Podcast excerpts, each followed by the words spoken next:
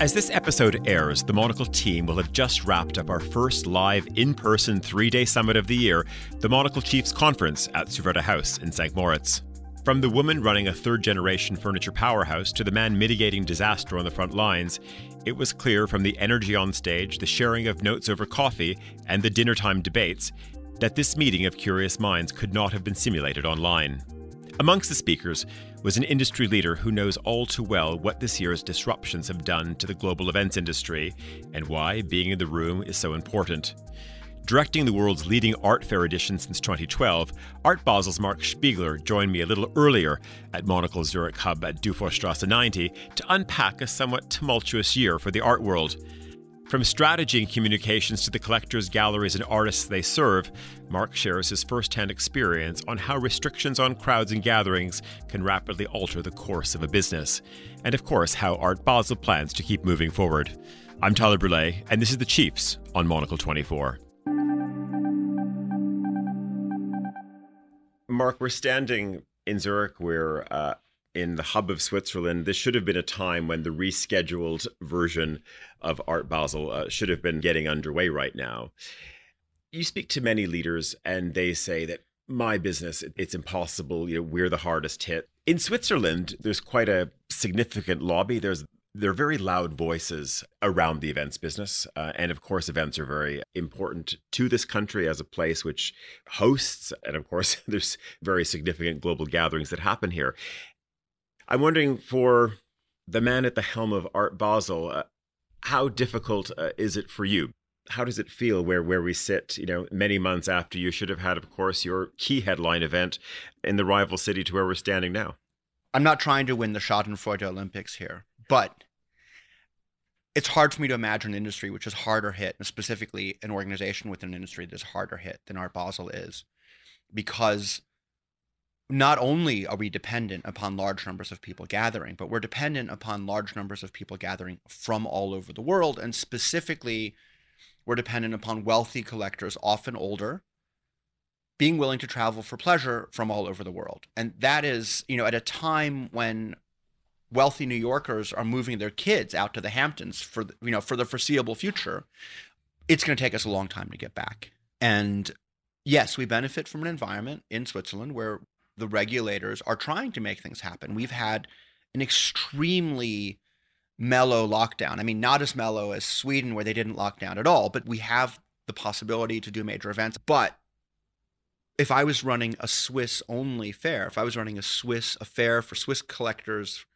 with Swiss galleries, we would be in a much different position than we are, you know. And I think, in a sense, as with so many things in life, your greatest strength is also your greatest potential weakness, you know, and the reality is that the strength of Art Basel is that we have been a place where people come from all over the world, you know, to do these exchanges that drive the art world forward, you know, whether they're intellectual or financial. And in the absence of that, we have to figure out how to keep this network vibrant and stay connected to it until we can really make that happen again. I'm sure there's a lot of people who will be, you know, listening, who've been, I'm sure, sort of commenting in on your world. They think about Art Basel. They think about, of course, maybe some of the other large headline events in the arts and culture space. And they're probably saying, oh, listen, you know, these poor people in Basel, you know, they're making up a bit of a sort of woe is me moment when everyone's talking about doing things digitally. And I'm sure lots of people are saying, well, why can't you just flip open your laptop? Everyone's talking about how empowered they are by all things digital. Why are you any different? I mean, from our perspective, the struggle is real. And it's because the core of what we do, the core of what we've delivered for our galleries, are great events which bring together the best galleries in the world with the best collectors in the world and create this kind of crowd effect, you know, the crowd effect that Elias Canetti was talking about in Masse und Macht or Crowds and Power, which is unreplicable online.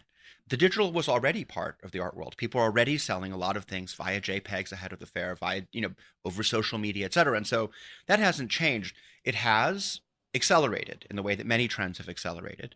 And yes, people are selling much more art digitally than they ever did before. Unfortunately, they're not selling much more art than they were before. And the reality is this. In our market, which is not a commodifiable market, you know, you don't have the kind of benefit that Amazon has where you just kind of perfect the flywheel and move forward.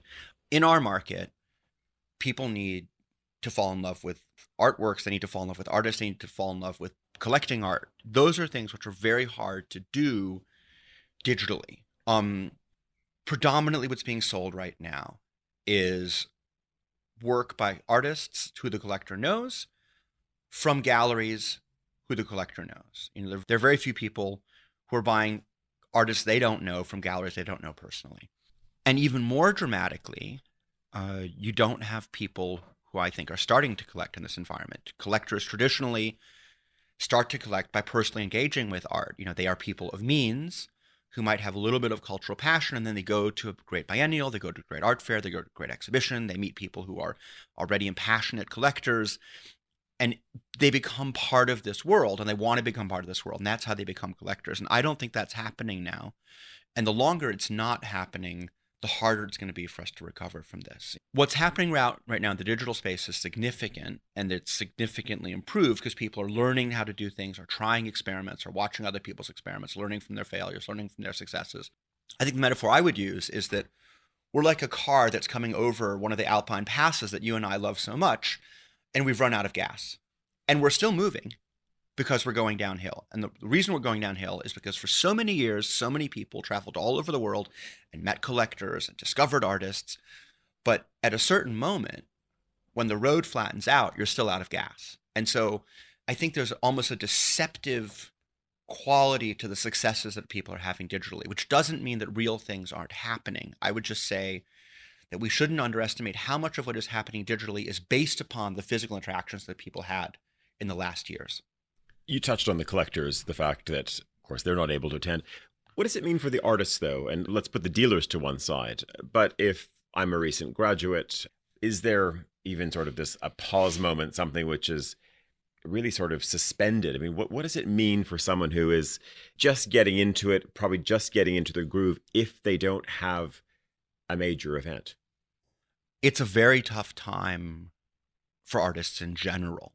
I think there's this kind of Panglossian view that, you know, artists are used to being alone in their studios anyway, so confinement doesn't change anything. Or, wow, they can finally work more because they don't have to run around to openings and biennials and art fairs. And you know, I think like everything around this, that's people seeing only the very small silver lining on a very big dark cloud. And the very big dark cloud for the young artists you were talking about before is that those first shows, the discoveries, you know, at the master's show, at the master's thesis show, you know, is not happening. And, you know, the young galleries that would identify young artists and then bring them to fairs, it's not happening in the same way. It's, again, you don't have that physical interaction between the type of collector who loves new artworks, who is, to use Charles Saatchi's term, a neophiliac. And, you know, the art world is full of neophiliacs, you know. It's a bad moment for them because they're not seeing art in the same way. If we rewind to the start of the year, of course, we had the COVID story making news. It was something coming out of China. It was popping up here and there. There was this sense in Europe that, okay, it'll probably never reach here. And if it does, it'll be contained like many other things. What were those first cues? What was just the feeling that was happening, you know, in Basel at that time with your colleagues in Hong Kong thinking about this? Ironically enough, for someone who has traveled very little in the last 6 months, I'll answer this question in the story of two trips. One is, I went to Hong Kong in January, and you were starting to see headlines from mainland China coming through. But our main concern at the time was what might happen around the political protests and how that might disrupt the fair or not disrupt the fair. And I left Hong Kong, I think on the 19th of January, feeling quite confident about the show, feeling confident that the city was behind us, that the region was behind us, and this was based upon data from our VIP teams. And within 2 weeks, we had been forced to cancel the show because of COVID-19. At the time, I thought of this as a regional issue in the same way that SARS had been primarily a regional issue. You know, the idea that it would become a global pandemic didn't really hit me until later. And then in March, early March, I went to New York for the Armory show. The Armory is when things started really kicking off in northern Italy, when it really came to Europe, and when suddenly you couldn't take a train from northern Italy to Austria or to parts of Switzerland, or you couldn't take a flight from northern Italy to anywhere almost, you know, and certainly not to the United States. And I went to New York And I felt like a visitor from the future, because I went to New York, and at the beginning of the week, people were doing the funny handshakes and the foot taps, and people were acting like this was a new dance that they were learning, but they weren't understanding how radically it was going to affect them. And a week later, by the time I left, New York had declared a state of emergency. But at the beginning of the week, things were completely different than by the end of the week. And I think somewhere in that week where we'd already had the show disrupted from, you know, in Hong Kong, or canceled in Hong Kong. The Louvre was closed. Northern Italy was closed. Europe was shutting down. It was just starting to come to America. I had the sense that this was not going to be an Asian thing, that this was going to be really a global issue in the way that we've never faced, that none of us have ever faced. You know, even, I mean, if you look back, even the world wars were much more regionalized than this pandemic has been. I think society has never faced anything that's so pervasively affected virtually every part of the world. To come back to the third part of your question, I think it pretty clearly, I remember quite distinctly when we were debating what to do about the Basel show, I think. And I was on my balcony, you know, looking out. I just said, you know, if a single person dies because we decided to go forward with this, I and my entire team will never be able to deal with that. And I think there's this moment where you say, like, there's a thing that's bigger than business, and there is a responsibility. And, you know, at a certain point, we'll all have to take risks. But I think you just have the responsibility to lead by example. It's completely redefined in a way what it's meant to be a market leader. Because I think to be a market leader before this meant to show sort of confidence and to be this kind of ivory tower and to be the castle that every gallery wants to be access to and all this kind of thing. And I think like so many people, like so many organizations, you know, we've had to redefine ourselves. When we canceled the Basel show, roughly half the galleries were saying, if you do it, we'll come with you. But I also think as the market leader, you have to say, yeah, we could do it, but it doesn't really make sense. We don't believe we will be successful here. This moment is not the moment to be opaque and arrogant and unsympathetic. I think this is a moment where people expect their leaders to feel their pain, to express their doubts, and to be transparent about how they're trying to make decisions. It was a real shift for us as a Swiss organization to pivot to a new way of talking to our market. I remember writing this letter, and because I tend to write all the letters that I sign, I remember writing this letter and sending it to my team and saying, here's my draft. I want your feedback. I'm aware the tone is completely different than any letter we've ever sent before, and that's intentional.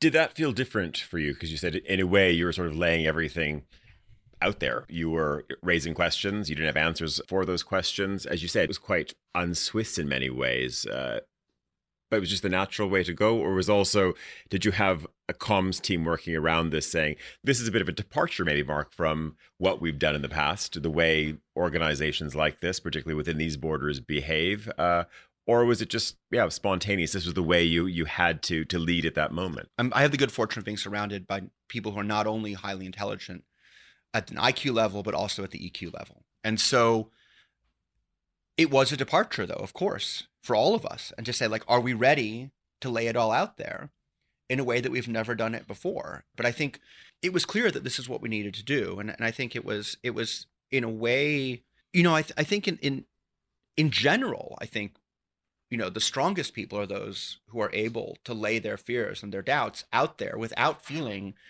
like somehow it weakens them. So I think from that perspective, you just have to embrace that. You have to just say, like, nowadays, the strongest leaders are not those who are working in this kind of command and control, alpha male, I know everything, I can do it all, don't worry, you know, it's nothing, everything's going to be fine. Like, that is the fastest way to be completely disbelieved by your market and your audience. And I think nowadays, being strong, showing that you're listening, making tough decisions. We've made a lot of decisions that from a business standpoint are very difficult, you know, things like, you know, refunding fees to our exhibitors, things like saying, if we cancel, there will be no risk to you, you know, just stick with us, but not at any risk to you, which is a new kind of thing. But also we see that that's what you have to do as a market leader. You know, you have to take care of the market the way the market is taking care of you. Because if you don't, then it's not a partnership with the galleries. It's an oppositional kind of thing. Then you're just a landlord. Let's stay on communications for a moment. When you survey the way people are approaching their internal and external comms, when you spin the dial around and look at what's happening on television, how are you reading the state of media at the moment? I mean, and of course, we should probably say this as well. You have a foundation as a journalist. So, you know, I guess there's two things. There's one, you know, how you present and of course, and the interpretation that comes along with how people see what you're doing. But also just when you look at the current media landscape, what's your take on things right now? I mean, I would say that the media has done what you expected to do, which is to look for the news story. And I was a journalist for 15 years. And obviously, I think the story is much more interesting if you say these are the 25 things that COVID-19 are going to change forever within our society versus telling what I would say is the real story, which is these are the things that were going to happen anyway, but that now are happening in a much more accelerated way. I don't buy the notion that people are going to stop traveling. I mean, all you have to do is look at people's Instagram feeds from Mykonos and Saint-Tropez and Spain, and you see people are traveling as soon as they can. You know, people are going to clubs and all this kind of thing. And I think we're not going to see this kind of Greta Thunberg shift. I think as soon as people feel safe, they will continue to travel in the way that they always have, because human beings are curious by definition, and they like to be in different places. They like to breathe a different air. I think the media is probably exaggerating the permanent effects of COVID-19, especially those that would not have happened otherwise. You know, I think if you're a business leader, what you really have to look at is not what's happening right now and how do I pivot around that, how do I adapt to that, but what's going to happen once we have a vaccine or more likely a cure. So the question is, what does the future look like then? Will art fairs look significantly different in the future than they do now? I think only to the extent that the market itself has been affected in irrevocable ways during this period. Because I think fundamentally, people will still want to see art, people still want to meet gallerists, people still want to meet collectors, and all these things will continue. It's an inherently social market. But I think what will shift is sort of behind the scenes. You know, I don't anticipate that I will ever go and sit at a desk 5 days a week. I don't anticipate that I will fly in committee members from all over the world for a 6-hour meeting. You know, we've done those meetings on Zoom. I do anticipate that for the really more complex, longer meetings, we'll still want to have things face to face. Marc, do you think there's too much short-termism? If I am a CFO and I'm having a conversation with the rest of my leadership colleagues, do you think there's too much of a drive to erect special walls, be that rethinking classrooms and actually making a number of, let's say, permanent fixes right now that, you know, we might realize in 6 months, you know, that was money wasted. There seems to be so much in terms of direction that really sort of makes people panic. And I was looking at something the other day talking about, you know, the great rethink of hotels and that they're going to have to be bigger and they're going to have to be cross-met, all of these different things. But yet, innkeeping has been with us for a long time. You know, people have been on coach and horses, staying at the same types of inns for millennia almost. And suddenly, because of something which has been with us for, well, half a year now, that we're totally going to rethink all of these different sectors. And I'm wondering what you make of that.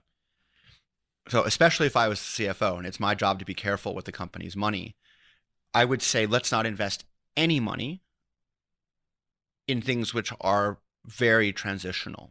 You know, I think it's better to keep people at home for another 6 months than to create an office environment which will be unnecessary and frankly unproductive once the situation is behind us, in whatever way it turns out to be behind us.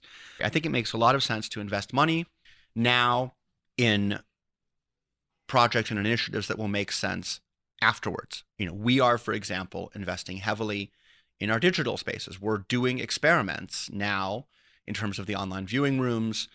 We're pushing forwards with other ideas that we think will make sense afterwards, you know, but I think you don't want to get skittish. You know, I think to use the analogy that comes from skiing, you know, if you're skiing quite quickly and you suddenly hit an ice patch, the worst thing you can do is overreact. The best thing you can do is to bend your knees so you can absorb more flex, more force, and just go over it. You know, the sudden movement is by definition the most dangerous thing that you can do in this kind of perilous situation, which doesn't mean you don't have to move quickly, but you shouldn't just move quickly. I think you have to move quickly where it's absolutely necessary and not move at all where it isn't necessary. You know, what can we learn now? You know, we've learned to be more of a content organization. We've been forced to be more of a content organization because we can't do fairs to stay in touch with our market. You know, we've learned to do digital only art market events when originally we planned to do them in parallel to our existing fairs. We've seen our clients, our client galleries, you know, do studio tours with their artists, which a studio tour used to be a thing that was saved for the best collectors or museum directors. And now if you talk to the collectors in far-flung places, you know, if you're a collector in Peru or Jakarta, you're not doing studio tours in the same way that someone who lives in New York or Los Angeles is, but now you can. And so I think, you know, we have to see this also as a moment to test things and push things forward. Is there a danger, Marc, of demystifying the brand? Because part of it is about, did you end up going to Hong Kong? Were you in Miami? Is there a danger by opening things up too much, making it almost too transparent that there's, yeah, I guess some of the mystery gets eroded? And that's not just Art Basel, that's all kinds of brands. I don't think so, to be honest. Because in addition to what I was talking about before, where seeing art in person, meeting galleries in person is a very different thing. Meeting other collectors in person is a very different thing.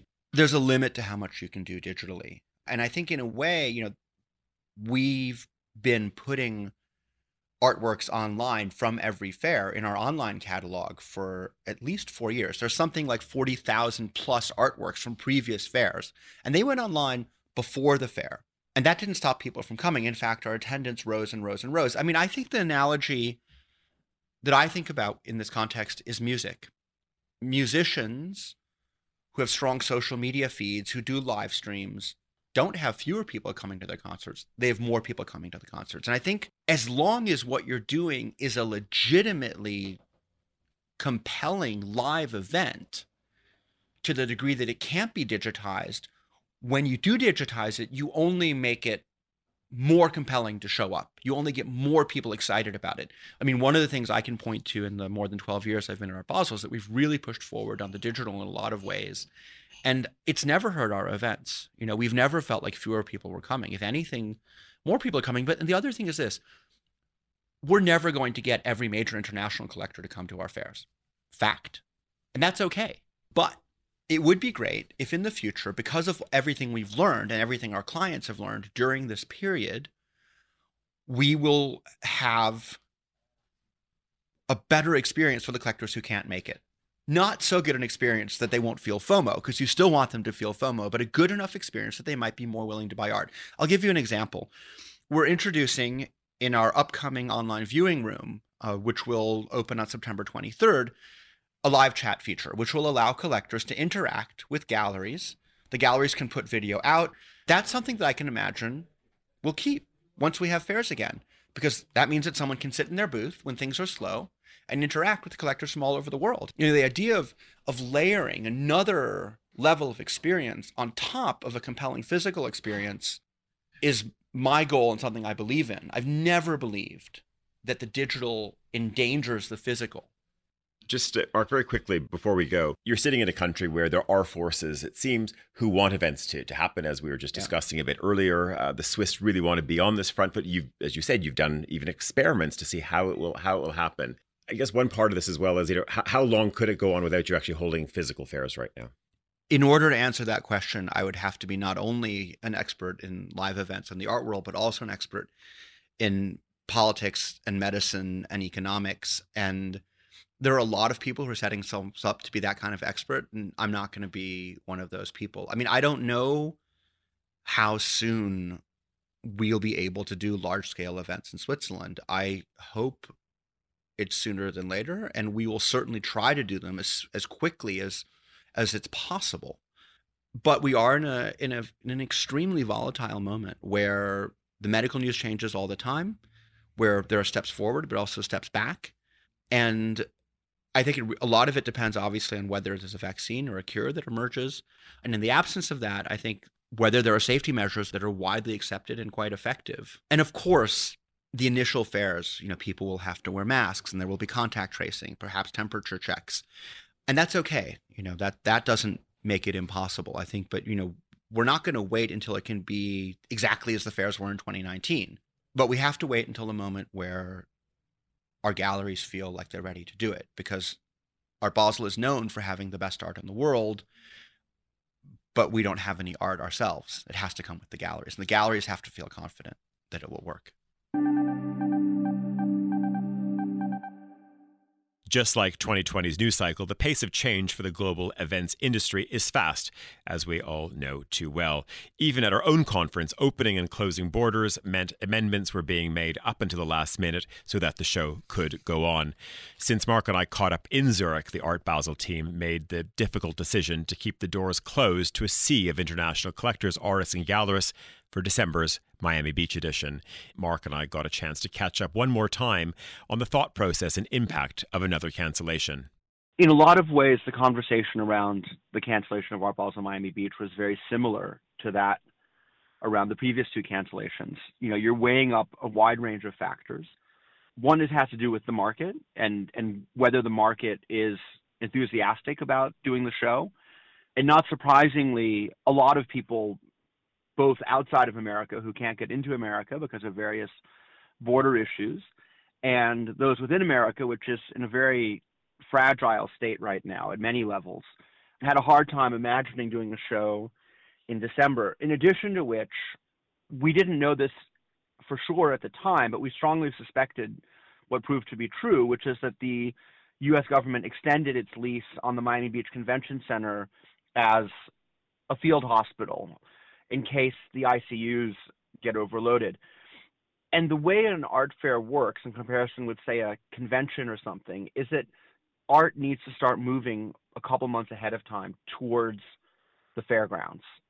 So a couple months ahead of time, we had a situation in which it was totally unclear whether collectors and gallerists could come to the convention center, which itself was unclear in terms of being a venue for art and not a potential hospital zone. Obviously, this was not good news for Art Basel or for any of the galleries that had hoped to do this show. It's not entirely unexpected, and what it means in the short term is that we focus even more on the digital platforms and the other ways of connecting with the art world that we've developed in the last 6 months. In the long run, we still firmly believe that art fairs are the place where collectors will go to discover galleries and artists, and where galleries will meet the collectors and other types of patrons who make their program move forward. Once we announced the news, I was struck again by the outpouring of sympathy that we got from all over the world. People know this is a hard time, but on the other hand, I think it's a moment where the art world feels really connected to each other, and they know that this fair not happening in Miami is not just an issue for Art Basel, but also for all of the galleries and all of the artists and all of the museums who've been working all year long to try to make things happen there. On a happier note, we're launching the OVR 2020 event this week on Wednesday, and we had an amazing array of applications, 50% more than we could actually choose. It's only work from this year, but it has, you know, very, very young artists like Ludovic Knopf, for example, or Jabid Khalil Hoffman, but also very established artists, people like Marilyn Minter, Anthony Gormley, Richter of Avignon, and it's going to be really interesting to see what's coming out of people's studios in this extremely surreal year.